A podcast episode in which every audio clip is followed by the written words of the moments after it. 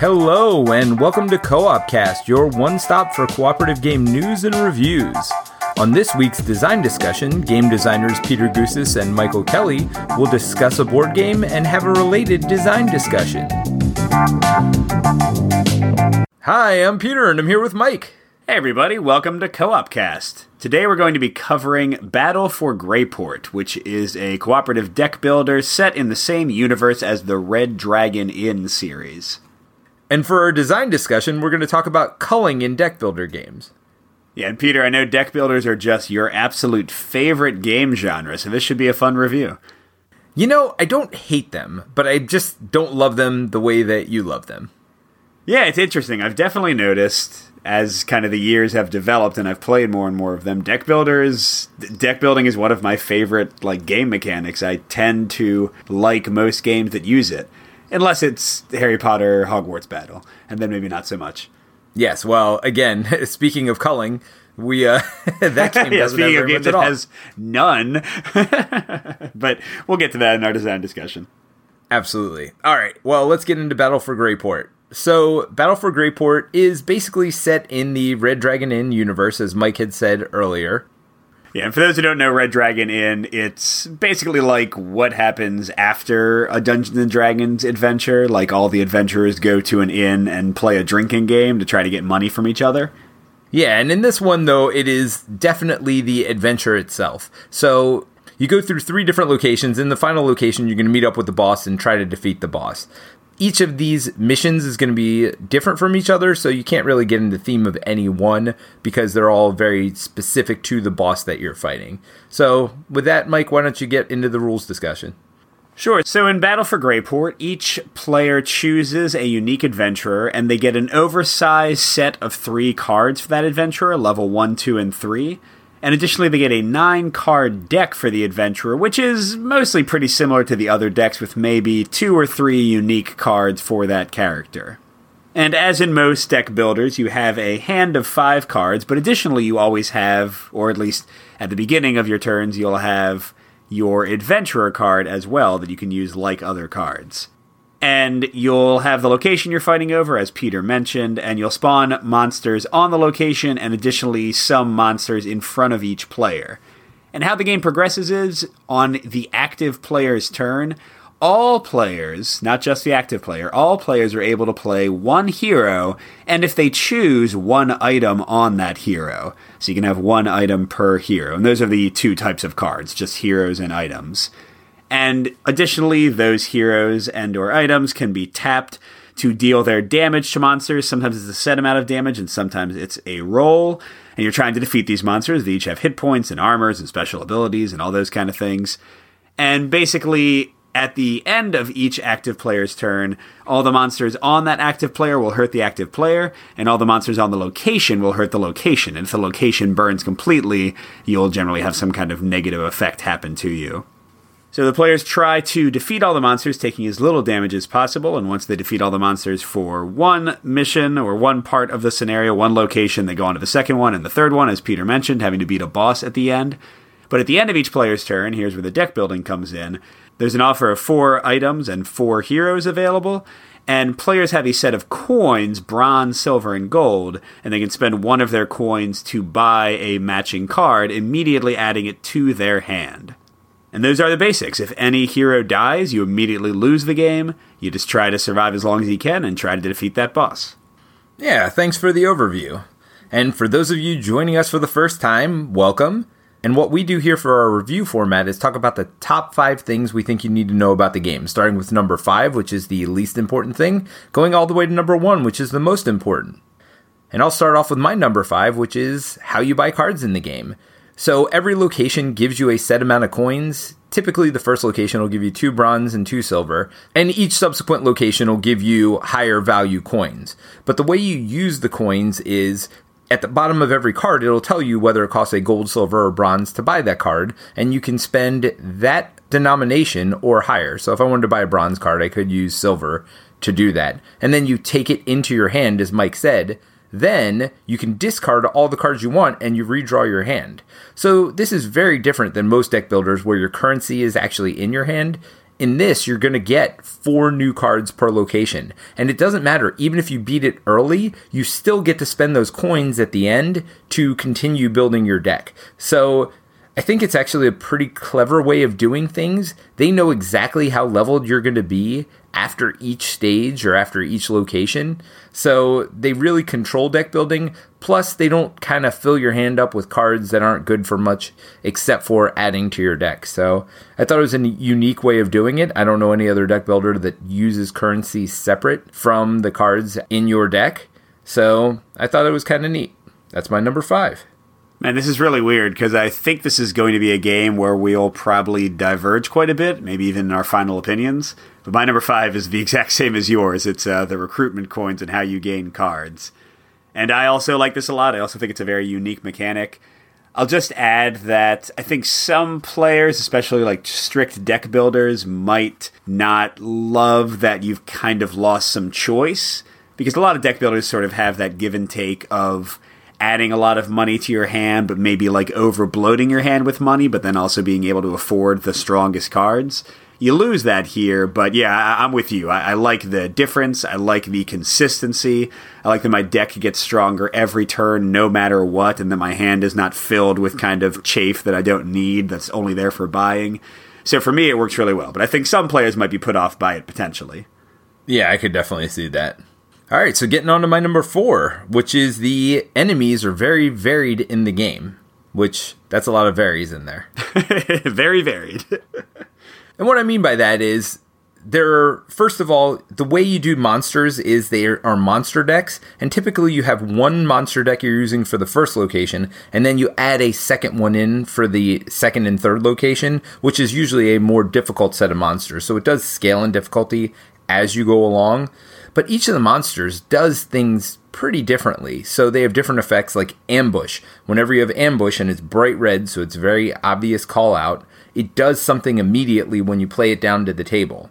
Or different monsters have different armor, which means you have to do a certain amount of damage before you can even start doing damage to their life. There are tanks, which you have to attack first before you can attack anybody else. There are ranged units, which you have to attack last and sometimes they'll have some flavor text at the bottom, like the giant cobra is one that I can remember. Every time it attacks you, you put a curse card in your deck, which is just a dead card. So they're not very difficult to control. Each one is pretty simple in and of itself, but I think they do a lot with a little here, and the monsters feel very unique one of my favorites also is like they have pack hunters, which like you put one of them down and then they spawn something from a token deck, which is basically another deck of monster cards where you just add a second monster of the same type. So if it's like a swarm of rats, you get more rats.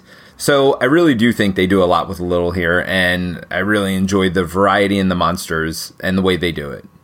Yeah, agree 100%. That was kind of an honorable mention for me. I was thinking about including it, but definitely like the variety in the enemies.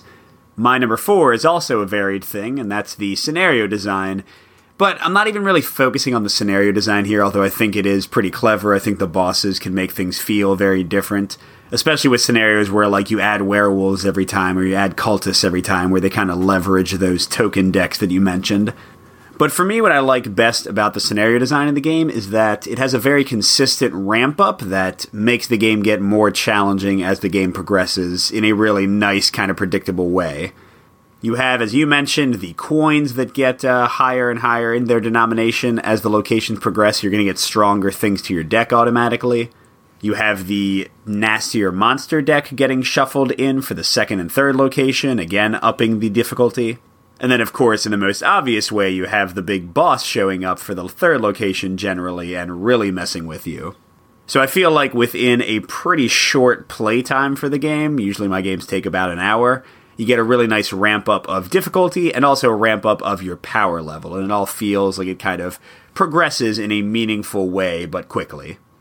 All right, so my number three is actually very similar to your number four, which is the missions are similar, meaning they have this three act structure but the bosses are very different. So I agree with pretty much everything you said. I have a little bit different feel for it though. Yes, the games are an hour, maybe 90 minutes, but I feel like it's a little long. I do feel like it gets a little repetitive after a while. I'm always enjoying myself because it is ramping up. and you do have these highs and lows. So similar to pandemic when you draw cities which are pretty safe and then you get this outbreak and then it kind of ramps up again really quickly and then it slows down. Every time you go to a new location, it gets pretty exciting for a little bit. You like have to kind of figure out the puzzle. But I don't know, the 3 acts while I see they're necessary and while I think they do what they're supposed to do, I kind of wish they were a little shorter, and I don't know how you do that. But I do think it needs to be a little shorter. It feels a little long sometimes when I'm playing it. And maybe it's because I'm playing it mostly with my son, because here's a little look ahead. He loves the game. I think it might be his favorite game of all time. So when I return your game to you, I'm probably going to have to buy a copy for myself. you can hang on to it for a while. That's fine. Yeah, he wants to play it all the time, and he absolutely loves it. So but I do feel like it gets a bit long, and I do feel like I wish it ramped up a little faster and kind of ended a little faster, if that makes sense. Yeah, you know where I will give that to you, although my my number four was just a pro on this. I do think that sometimes the cleanup at the end of stage one and two can feel a little dragged out, like where you only have like maybe one or two monsters left, but it takes a little bit to kind of work through the mechanisms of the turn to get around to defeating those guys. I don't feel like it stays too long to like mess up the game for me, but I can see that feeling a, little bit slow. Would you prefer Peter like if it was a just a two stage thing, like one stage of setup and then one stage of boss if they somehow balance the game to work that way? Maybe or it might just be that each individual turn actually takes a little bit. We haven't really covered this anywhere. So, when it's your turn, you're really only allowed to play one hero card and one item to them and you might not even have items for the hero you want to use. Now, there are certainly cards that allow you to dual wield, which means use two items, or play another hero. And once you start building up those combos, each individual turn can actually take quite a bit of time. I mean, not a, a, tremendous amount of time, but I just think it's the best part of the game and the worst part of the game all at the same time. And I mean, I guess I'm talking about something that's not on my list. But oh, I'm, I'm, surprised. That's definitely on my list. I'm surprised that it's not on yours. So I, I guess we'll talk about it more later. But for me, th- th- it just builds up a little too much. So we'll save the rest of that conversation for for later in the discussion. All right, but before we get to that, my number three, and this is my only pure con on my list. I'm generally pretty positive on this game, and that is the limited deck building, the limited potential for combos, and the limited variety in the cards you can get. So these kind of all go together. I, if you've heard any of our reviews of deck building, I'm usually pretty harsh with games that I don't see as having control over the deck, of like really making use of the deck builder mechanic to actually let you build something interesting. And I feel like that's pretty much the case here. The heroes and the weapons tend to have pretty repetitive abilities like you have a few special ability things and then very few items and heroes that kind of diverge from those basic abilities. And it makes the game very streamlined, but it also makes the deck building not that interesting. I usually feel like it's pretty obvious what I should get and what the best card is. The combos are very limited because besides like having a you know red melee weapon for a melee hero and a magic weapon for a magic hero, and a few like little things like you know if somebody cleaves and hits a lots of monsters then you want to give them bonus damage. I don't feel like there really are very many combos in here and there's not that much opportunity for culling. You'll kind of see the same basic boring cards frequently. So now this is like a full knock against the game because i don't think the game is trying to be a deck builder primarily. I think it's like a lot of these games where deck building is a mechanic in the game but not the mechanic but that being said, I do think the deck building itself is fairly underwhelming for somebody who wants like a lot of fine-tuned control of how they build their deck. Yeah, I can see that. My number 2 kind of tags onto that a little bit, which I called a simple system.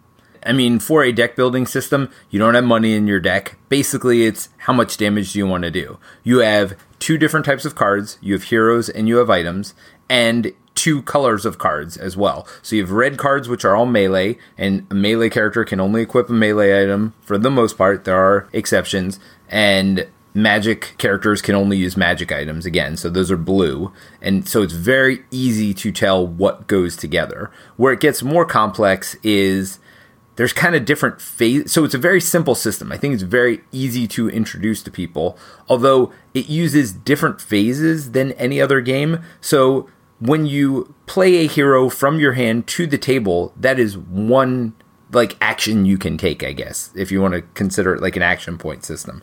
So when I play a hero to the table, they may do something immediately. They may either allow me to play another hero, or they may snipe somebody, which means just do two damage to anybody on the table, or whatever number of damage. Or they may do something else immediately, like give you vision is something from the expansion, which means look through the top two cards of a deck, put them on top or bottom, your choice. So they may do something when you play them, but they don't actually do their damage right then. Then you have to take another action to attack with them. So you can do some neat combos in the fact that like sometimes you can use vision to then somebody else will let you draw a card. So you can draw into the card that you need. And if you draw that card, maybe you play it down, it lets you draw another card or something else. So there are some neat combos in that way, even in a simple system. I do like how easy it is to learn, although now that I'm talking through it, there are some complexities that other deck builders don't have. Usually in a deck builder, you can just throw all your cards out there and kind of figure it out afterward. In this one, you are playing specific cards to do specific things. Yeah, so my number two goes into that, and this is uh, alluding to what you had mentioned earlier, and that is the simultaneous play. In a way, it's sort of simultaneous in that all players can play on each turn like every single player, not just the active player, can play a hero and maybe a weapon on them and then attack with those characters. And I would say not only can play, but almost have to play. Well, yes, if you want to win, absolutely. So this is this is a weird one for me. I think it's like 75% pro and 25% con, so it really leans toward pro, but I guess I call it a mix overall. The pro is that it's incredibly tactical and incredibly cooperative. Probably the most cooperative well, I wouldn't even say probably. I would say definitely the most cooperative deck builder I've played, like way more than Aeon's End, way more than Harry Potter Hogwarts Battle, way more than any of those other games. I feel like you have to constantly talk to each other. You have to constantly check in with each other. You have to constantly ask, you know, can you uh, help me out with this? Can you do a little bit of extra damage? This guy's doing this. What can you do for that? So I think it really does involve all the players, and I think that uh, is amped up the more players you have. With two players, it's pretty simple, but when you get into three and four, you have some really interesting tactical choices because your hand is not refilled until the end of your specific turn. So you have to kind of carefully figure out how you're going to use your resources across multiple players' turns, maybe not even playing anybody on some turns. Additionally, you have this taunting mechanic where you can pull monsters off the location or off other players onto yourself, potentially even skipping their chance to attack if they're not the, you know, if you they go from being active monster to being in front of you and it's not your turn. So I think all of that is awesome. Really great tactics, really great cooperation. The negative, and this is where the 20 to 25% comes in, and you kind of talked about this a bit already, is that I think it does slow down the gameplay, especially with more players, in that while I love that you talk to each other, you kind of have to talk to each other almost too much. And for what is usually a pretty straightforward and streamlined genre with deck builders, like you said, just play your hand and count up your points and do something with it, the tactics here definitely require a slow kind of play style. So I think it's going to go great with some game groups and be a major kind of obstacle for others. For me, it's mostly all good. Like I said, there's like a 75 80% pro but I could see that being a sticking point for some groups. Yeah, and that leads into my number one. It's amazing. It's almost like we have a list of one thing because they keep leading one into the other, and you know it's like half a point here equals half a point there. Yeah, yeah. my number one is teamwork is mandatory in this game. I mean, it really is. You are not going to be able to win this game by yourself. It means everybody's active on everybody's turn, but it might just mean you play one of your basic guys and do one point of damage, which can be underwhelming, but sometimes that one point of damage is what you need to kill the monster. I think it's funny you were talking about how you can overtalk things, and we certainly do that, which is why our games are probably 90 plus minutes typically. There is a variant in the rulebook called silent play, which means you're just not allowed to talk to each other about what you're going to oh, do. I never even turn. saw that. but that seems like it'd be a terrible way to try to win the game. I mean, it's like playing the mind and uh, and Battle for Greyport all in one. yeah, I don't know if this was their attempt to solve the alpha player problem, but and I agree. Like teamwork in this game is mandatory, both in a good and a bad way. Certainly, even when you are buying things for the next turn, I'm almost looking at the next hero going, oh my gosh, they're not going to be able to take that much damage. What can we do? Hey, can you take somebody who can taunt so you can take one of their creatures away? Because only the active person's monsters attack. So if I take a taunt card, I could taunt somebody off of you, and then that they won't attack on your turn. They won't attack again until it gets all the way back to my turn. Or maybe this monster needs a ranged attack. So maybe you want to get somebody who can ignore range and they can go past that. So there are certainly things that you do and talk about even before it's the next player's turn. So it's very tactical, it's very puzzly in that way. Of course, it all comes down to the dice and the flip of cards sometimes as well. So the dice sometimes will determine your damage, and we didn't really touch on this, but each dice has a color. And so the different colors do different amounts of damage. So yellow dice can go from 1 to 4, leaning toward 2 and 3. White dice are just a regular d6 and then you get to the green dice, which really are like you know four, six, eight kind of a damage.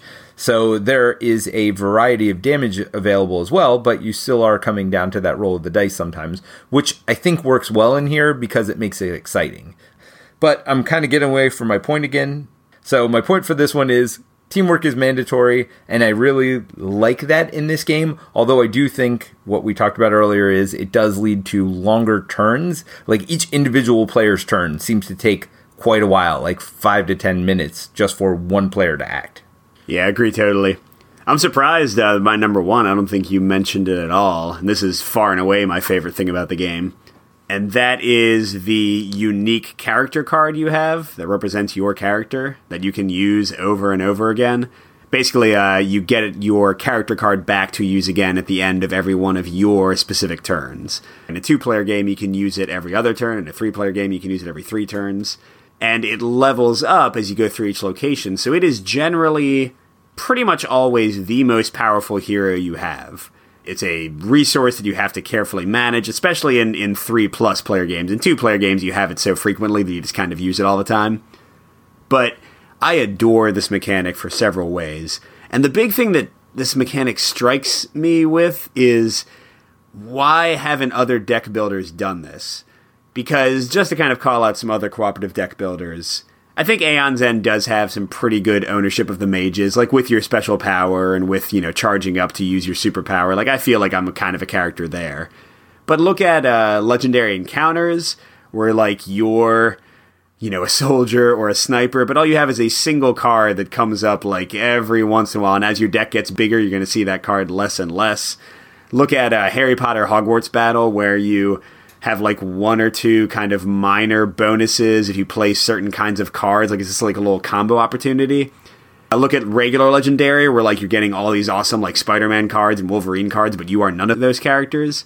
It feels like such a missed opportunity compared to this game where I really feel like I'm this character and I'm doing awesome stuff with this character.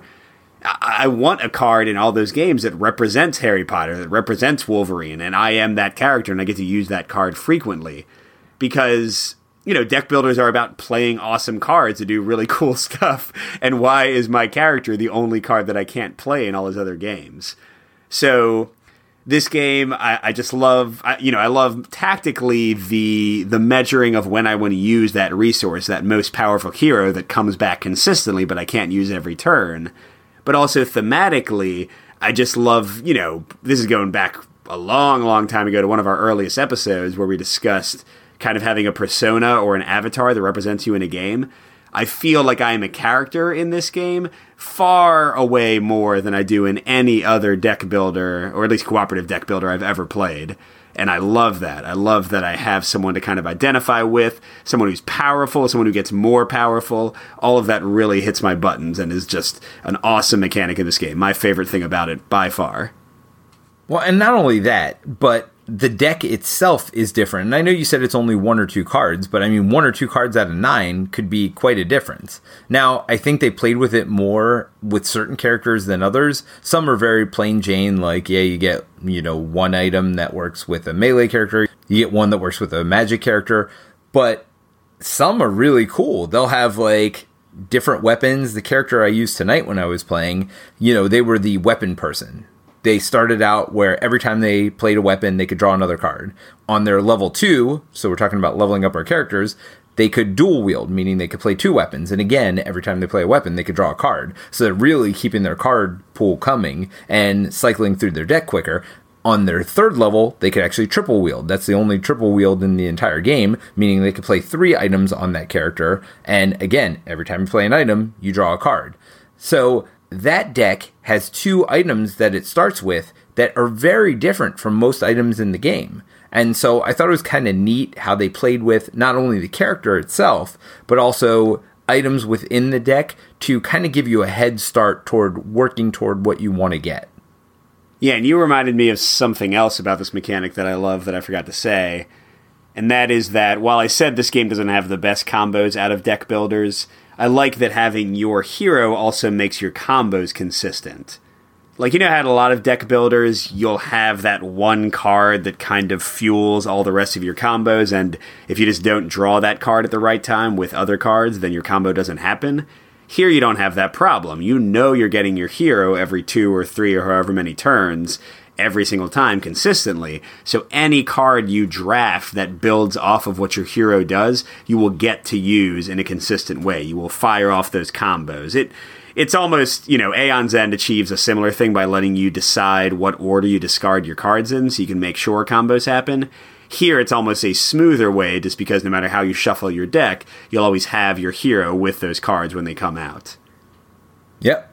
No, that makes a lot of sense. I didn't think of it that way, but I really like the way you phrase that. All right, so what are your final thoughts, Peter? I, I thought you were going to be more negative about the game, but so far your points sounded mostly pretty positive. But are your overall thoughts a little bit less uh, so?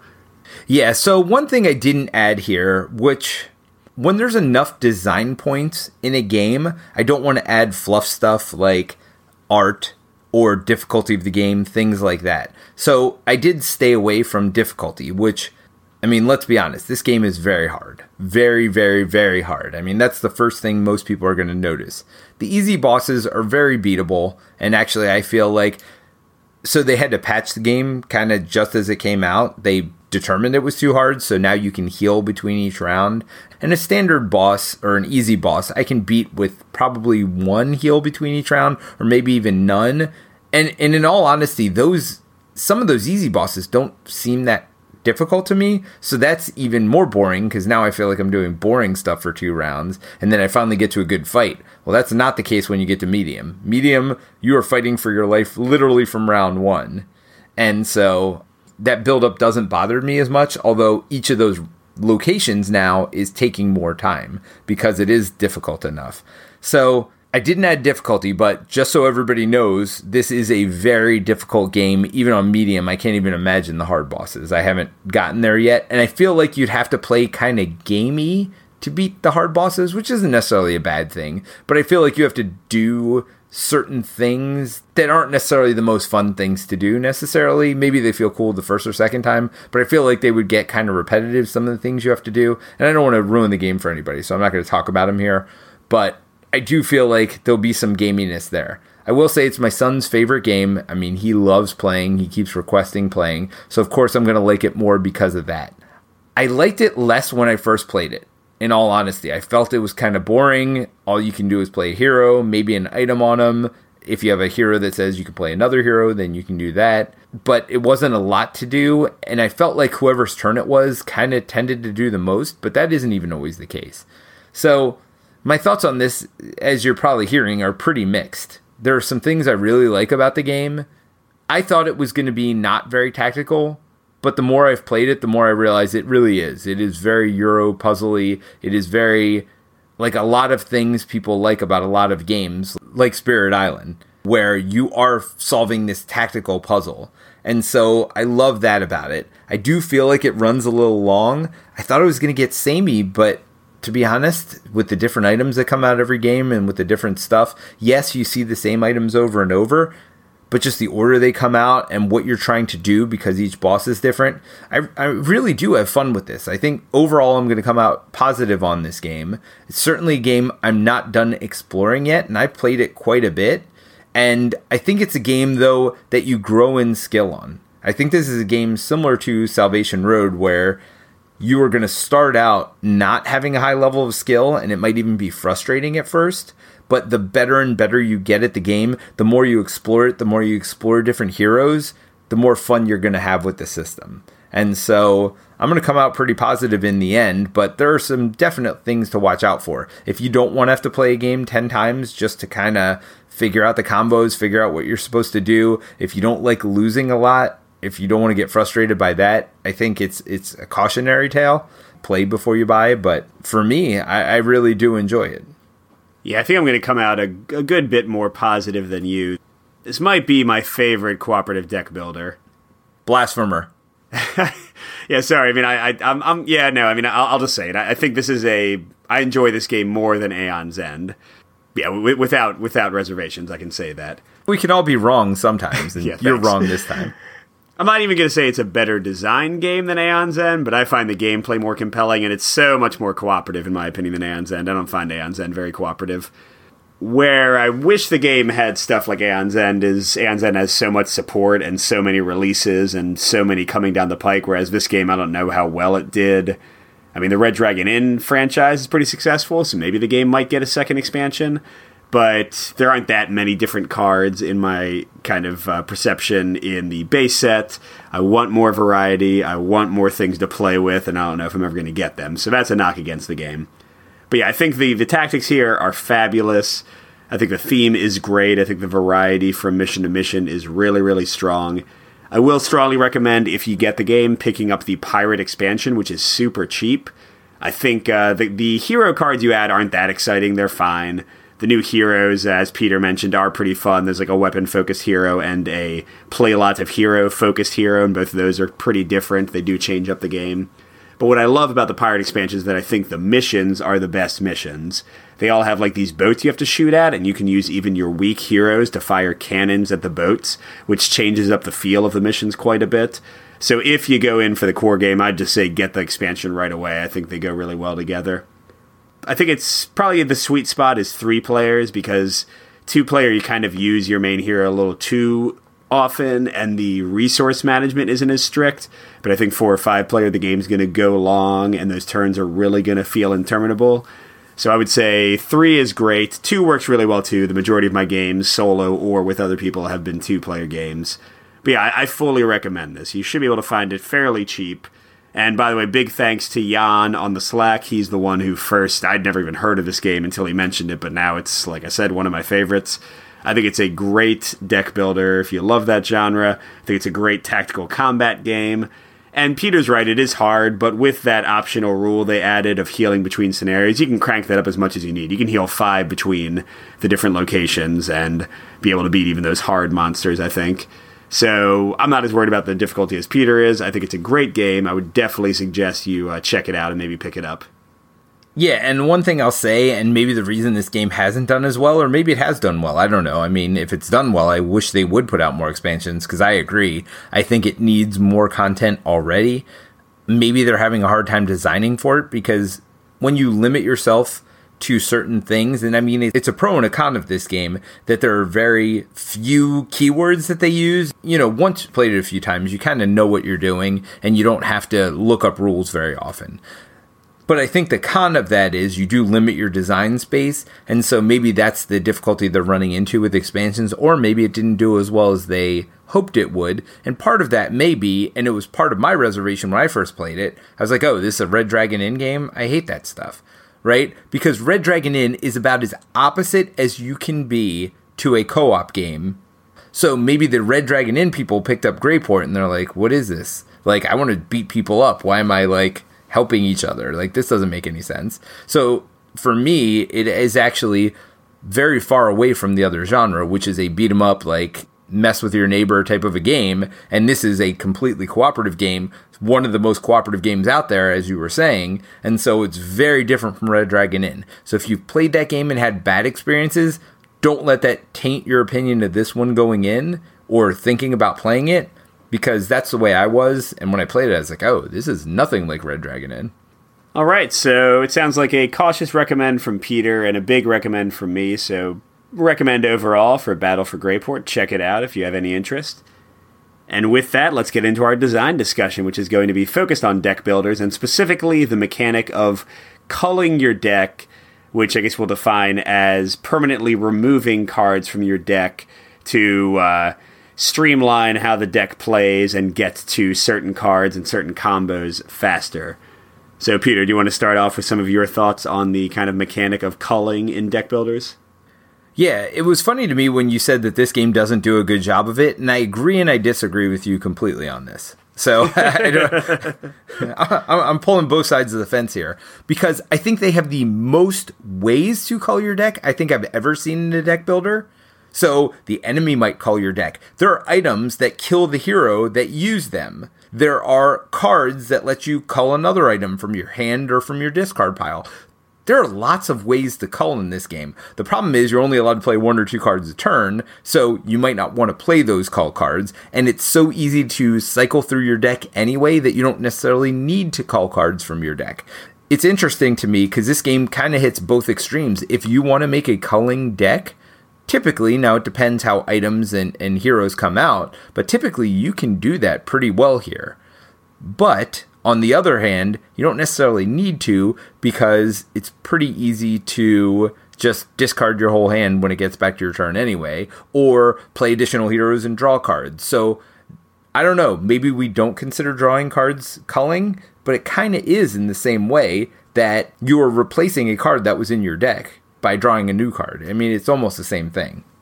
Yeah, I, would agree with that. I think games where like you draw a bunch of cards and discard cards basically create a culling experience anyway. So I just wanted to start with kind of a a manifesto for culling and deck builders. I think if you're going to design a deck builder, you should have culling and you should have fairly active culling. And if you don't, I don't know why you're doing a deck builder. any game that does not have any culling and kind of Harry Potter Hogwarts battle is my my main target for this because it's the game that just jumps out and slaps me in the face the most with how you know complete lack of any culling. You know, deck builders starting with Dominion have this idea that you start with boring cards. Generally, in deck builders, the cards you start with in your deck are the most boring cards possible like gain one money, gain one attack, and that's it. No special abilities, no combos, no anything. And any game that's like, hey, you know what would be fun for my players? Forcing them to deal with the most boring cards possible as often as possible for the entire game. It's such like an illogical, odd design choice for me. So that's why, if for no other reason, I think you also gain the benefit of like feeling like you're actually fine tuning your deck and building towards combos and having control over your destiny when you have culling. But if for no other reason, the starting cards are dumb, so let players get rid of them. Now, there's lots of interesting ways to do that, and we'll talk about some of those uh, as we go down the line, and even things that I don't think people have really tried yet. But on the most basic level, if you're going to have a deck builder where your starting cards suck, please let people get rid of them in in some way.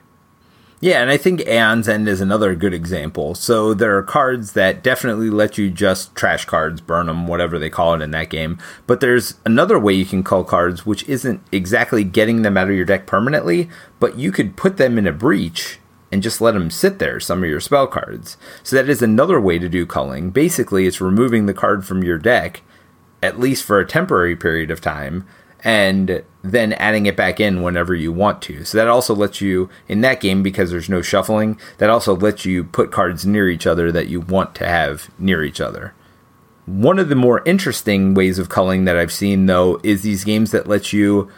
The first one I know of that did it, I think it was called Something of Kings. Do you know what I'm talking about? Oh, the the pyramid one, right? Uh, yes. Valley Valley of the Kings, I think. Valley of the Kings that has one of the most interesting things, which is entombing cards. And a lot of games have done it since then. But basically, it lets you take a card and turn it into points, basically, taking it out of your deck, but making it into a point scoring opportunity at the end of the game. And of course, the more powerful a card is, the more you want to use that card, the more victory points it's going to be worth at the end of the game. So you've got to build up this awesome deck and then, like, take out some of your best cards to make them worth victory points because you're not going to win if you don't take out some of these great cards. Yeah, I, I love that mechanic, and that kind of goes into the talk of kind of creative ways to have culling. I think it's fine to have culling where it's just a basic thing, and you're always going to trash your crappy cards and your starting cards, and that's like what is going to happen automatically. But why not play around in your game with culling actually being a tactical choice? So in both the Valley of the Kings and uh, Tyrants of the Underdark also did this. Now these are both competitive games, by the way. But in both of them, yeah, like you said, you get more points by culling your stronger things. So while you're still probably going to cull your weak cards early just to increase the efficiency of your deck, mid to late game, it's actually a pretty difficult choice. Do you want to cull the things that will get you a ton of victory points because you might not have the chance to do so later? Or do you want to cull the weak things and get through your stronger cards more frequently, get more plays of those stronger cards? So I really like that kind of thing. And to touch on your earlier point about Aeon's End and putting spells into breaches, that's another mechanic that I adore with deck builders when they kind of go this way. And that's uh, having you kind of let cards stay in front of you. In Legendary Encounters, they have some cards that I think the keyword is Vigilant, where the card kind of hangs around until you want to use it for a bonus and then it goes into your discard pile. And I love those kind of things because it's tactical you know, you you might want to leave a card, kind of like a really weak spell in Aeon's End. You might want to leave a card sitting up there with its vigilance forever, and just have a de facto cull of it from your deck. It doesn't exist anymore. You can forget about it. But then you also have the choice when those cards are used for damage for some powerful effect but then they clog up your deck again because you have to play them all over again. I love that tactical choice and kind of that tactical depth of letting you sort of kind of cull, but then kind of uncull a card at specific times. I think that's a really exciting thing that I'd like to see more deck builders playing around with. Well, I think Core Worlds does the best job of this, where you're playing cards in front of you, which are attack cards basically, and you never have to use them you could literally build up forever. So every round you're adding more and more cards in front of you, and then when you want to attack with them, you decide which ones you want to attack with. Well, if you never want to attack with that one attack grunt, you never have to. You could literally leave it in front of you, and while that game I don't remember. It's been a while since I played, but I don't think that has culling specifically. But that is basically culling your cards. I mean, you can leave them in front of you as long as you want to, but every once in a while you need that one extra point of damage, and you're gonna have to add them back in, so you're gonna have to draw it again later. Well, yeah, Core Worlds does have the other like permanent culling, which is uh, if you remember, whenever you conquer a planet, you can put one of the guys who conquered it underneath the planet. Yes, get rid of right. them entirely. But they still count for like victory points and other things. So yeah, I love that, and I, like Core Worlds is a good example of consistent culling. Yes. You know, Aeon's End, besides putting things in the breaches, if the market just doesn't have any culling card, then there is no culling in the game. And if the market has a ton of culling cards, and you're going to have like no cards left in your deck. And that's fine. Like, I, I, don't mind that there's variety, and some games will feel very different. But I do like the idea, and I want to see more games play around with it, of kind of consistent culling. And I think being able to put cards in front of you does this. Uh, Star Realms and Hero Realms with, uh, like, the. Are they planets or. Well, they're bases, I think. Bases, that's what they are yeah, with like the bases and star realms, I like that kind of thing. And again, I like that they can be destroyed and suddenly they're in your deck clogging it up again. Like kind of this unculling mechanic is interesting. Can you think of any games where you actually spend your resources to cull, but it's like always an action that's available to you? I know they exist, but I can't think of any. No, I can't think of any either. Yeah, so I'd like to see that as well, you know, where it's not just like something that only comes out with certain cards, but it's an option that's always available to you. And you know, of course, you have to balance the cost really carefully. I, guess Core Worlds is kind of the closest to this because I will sometimes just put out like my weakest guys and then never use them for the entire game. So it's kind of like I've handicapped myself in the early game by taking away some of my options in order to get culling done quickly, which sort of feels like spending my resources to cull. But yeah, I'd like to see, you know, in the same way that Aeon's End gives you such great tactical choice by letting you uh, power up your superpower anytime you have some extra money. I'd love to see like a game that had culling as just a action choice. And uh, I'm sure somebody will will send us a message and say there's three games that do that, but I, I haven't played any of them yet. No, and I mean something that Battle for Greyport does that I haven't seen before is they have those cursed weapons which I was talking about in some games you definitely want them. Like I got a bunch of melee characters I never want to use. Let me get that cursed sword. It does a ton of damage. I think it's like plus four, plus six, or something in there. And then you have to destroy the hero that used it, though. And so it's really good in some games, but really not good in other games. So I, I really like how that works as well. I don't know too many games where basically you're using this weapon that lets you destroy one of your basic characters, and sometimes you may even want to use it with a more powerful hero because you need more than the whatever it is, six plus one damage, so seven damage. Maybe you need a really strong attack this turn, and you're going to put one of your best heroes under this cursed sword, and they're going to die as well. So it's like almost an unintentional cull. Like I didn't necessarily want to cull that hero, but I right. really need that that much damage this turn. Something else I really appreciate with culling, and this I'm going to go back to Star Realms for an example. I love the idea of self culling cards. So if you remember in Star Realms, I forget what they're called, but you always have the option of buying like these little scouts or frigates or something that are decently powerful, like they give you two money, but you can also blow them up anytime they're in your hand to give you attack, and they cull themselves. Which, for one thing, I love when games let you buy cards that will get rid of themselves because it's really frustrating and generally the Ascension style deck builders like Ascension and Star Realms and all those kind of things where like nothing good is available but you have to buy something and you just kind of bloat your deck because you have no other option. So I really like when the cards that you can buy can take care of themselves. So it's not like a permanent bloat. The card will get rid of itself. But I also love the idea akin to the whole like victory point thing of destroying cards for a more powerful effect. I mean, heck, designers, I would even love to see a game where all of your starting cards or some of your starting cards had that kind of an ability. Where, like, your starting cards had super powerful effects. Instead of them being the worst card, they're the best card, but once you use them for that effect, they're gone forever. So do you like blast out those effects really early game, but then don't have them when you might need them at the most desperate hour later in the game, but you speed up the efficiency of your deck? Or do you use them late, but you've had to kind of uh, shuffle through them so many times that maybe your deck hasn't grown at the rate it needs to? So I think there's uh, some more design space available there, but I do love the idea of cards that cull themselves in any of uh, the ways you might use that. Well, and something I'd also like to see, if you think about a game like Big Book of Madness, that had a really neat idea where you're getting resources to your hand and those resources power spells that you have and then you spend other currency or whatever to gain new spells. But what if the spells in your hand could be used as either currency or upgrading the spell you already have or replacing the spell you already have? So what if you use the flower power to either power up a flower spell or give you a new flower spell which can then be powered by other flower cards in your hand. So it's basically culling that card from your hand, but it could always be used for flower power if you never want to get rid of it. You're all about the flowers today, Peter. I'm always about the flowers. but yeah, no, I, I like that idea too. Now, all this being said, I do want to have a caution for game designers having culling in their games. And I'll note that I think most of the ideas we've said so far have been in competitive deck builders, but why? I mean, I guess there aren't that many cooperative deck builders, but let's get some of these cool ideas from competitive deck builders into more cooperative deck builders. But that being said, I do think culling can go too far.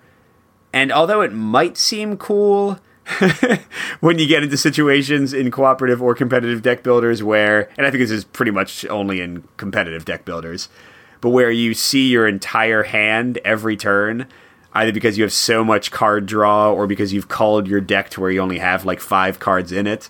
I don't like that. I don't like having so much cullability, if you'll call, if we'll make up a word there, that you can like have your entire deck be drawn every turn.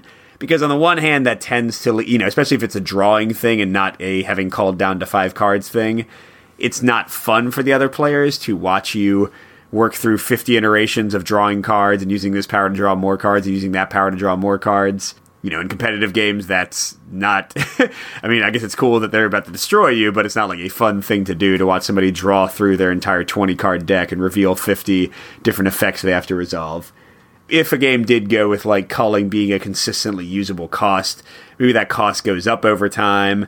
Maybe the game actively discourages it because some of your power or victory points or something comes from the cards in your deck, so getting rid of too many cards is a negative thing.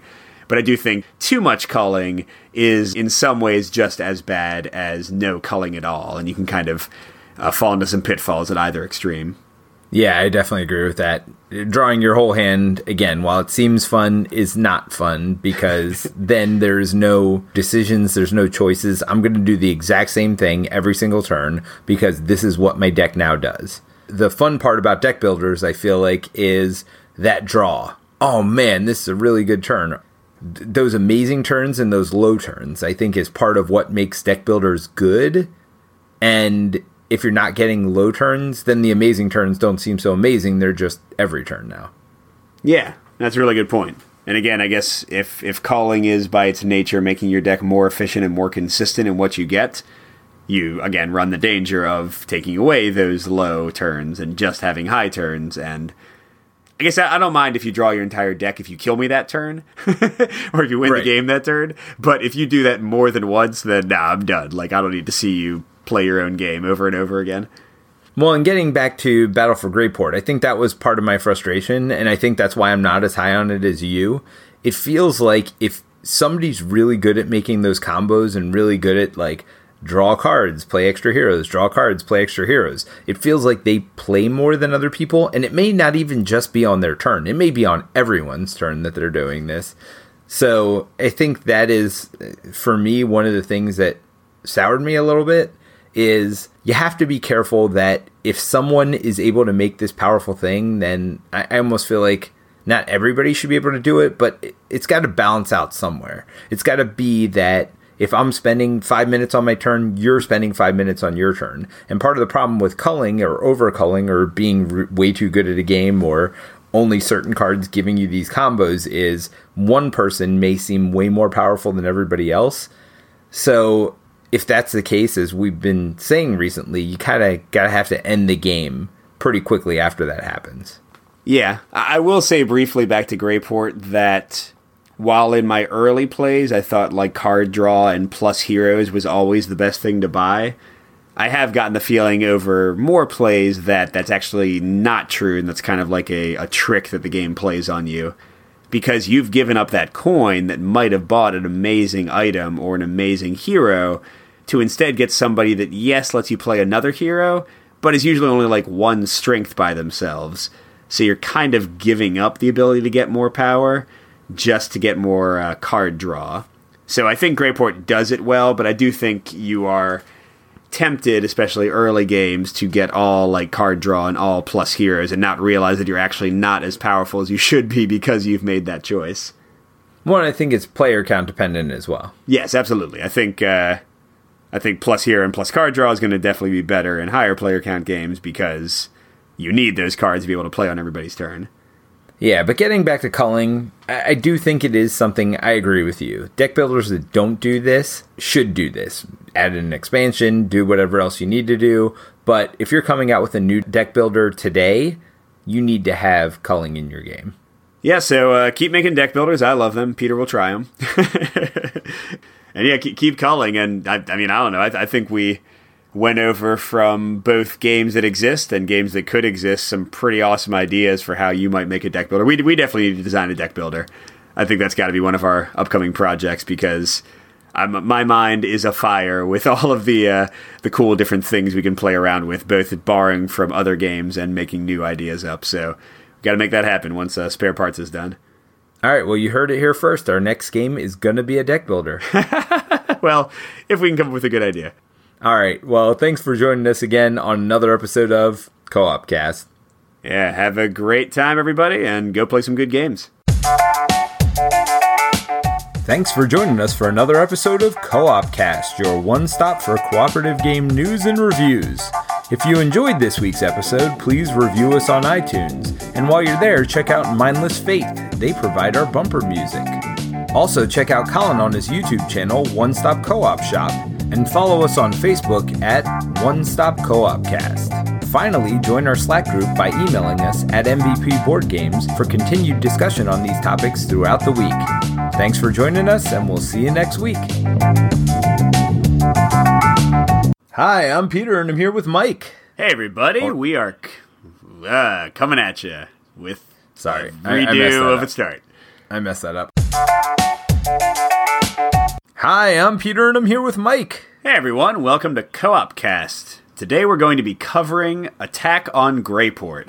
That's what it's called, right? Battle for Greyport. Yeah, I- God, I always get it like Attack on Greyport, Assault on Greyport, Killing Greyport.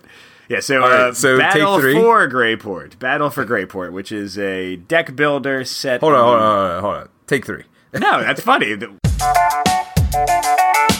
Builder set in the same universe as the Red Dragon Inn series. Yeah, and just to get into the theme a little bit. Well, no, I'm not going to do that. I'm going to just keep messing up tonight. Let's do that. and for our desi- yeah, there you go. I was like, wait, do you want to mention the design discussion? So, Battle for Greyport is basically set in the Red Dragon Inn universe, as Mike had said earlier. Or maybe not in this take, I can't remember. No, I, I did so, every location gives you a set amount of coins. Typically, the first location will give you two bronze and two silver. Second location, one bronze, one gold, and two. Well, that doesn't matter.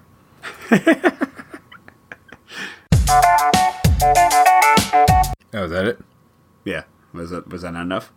No, no, no, that was perfect. You just been pausing between, so I wasn't sure if you were pausing Oh. again. Yeah, sorry. Yes, we have so many outtakes for this episode already. Are you done, Mike? hey, Mike, Yeah. I'm gonna get you drunk in the bar and steal all your coins after we're done. Wow. That went really dark, man. I feel like our friendship is damaged. Maybe I'm gonna have to cull you out of my friend pool then. Zing!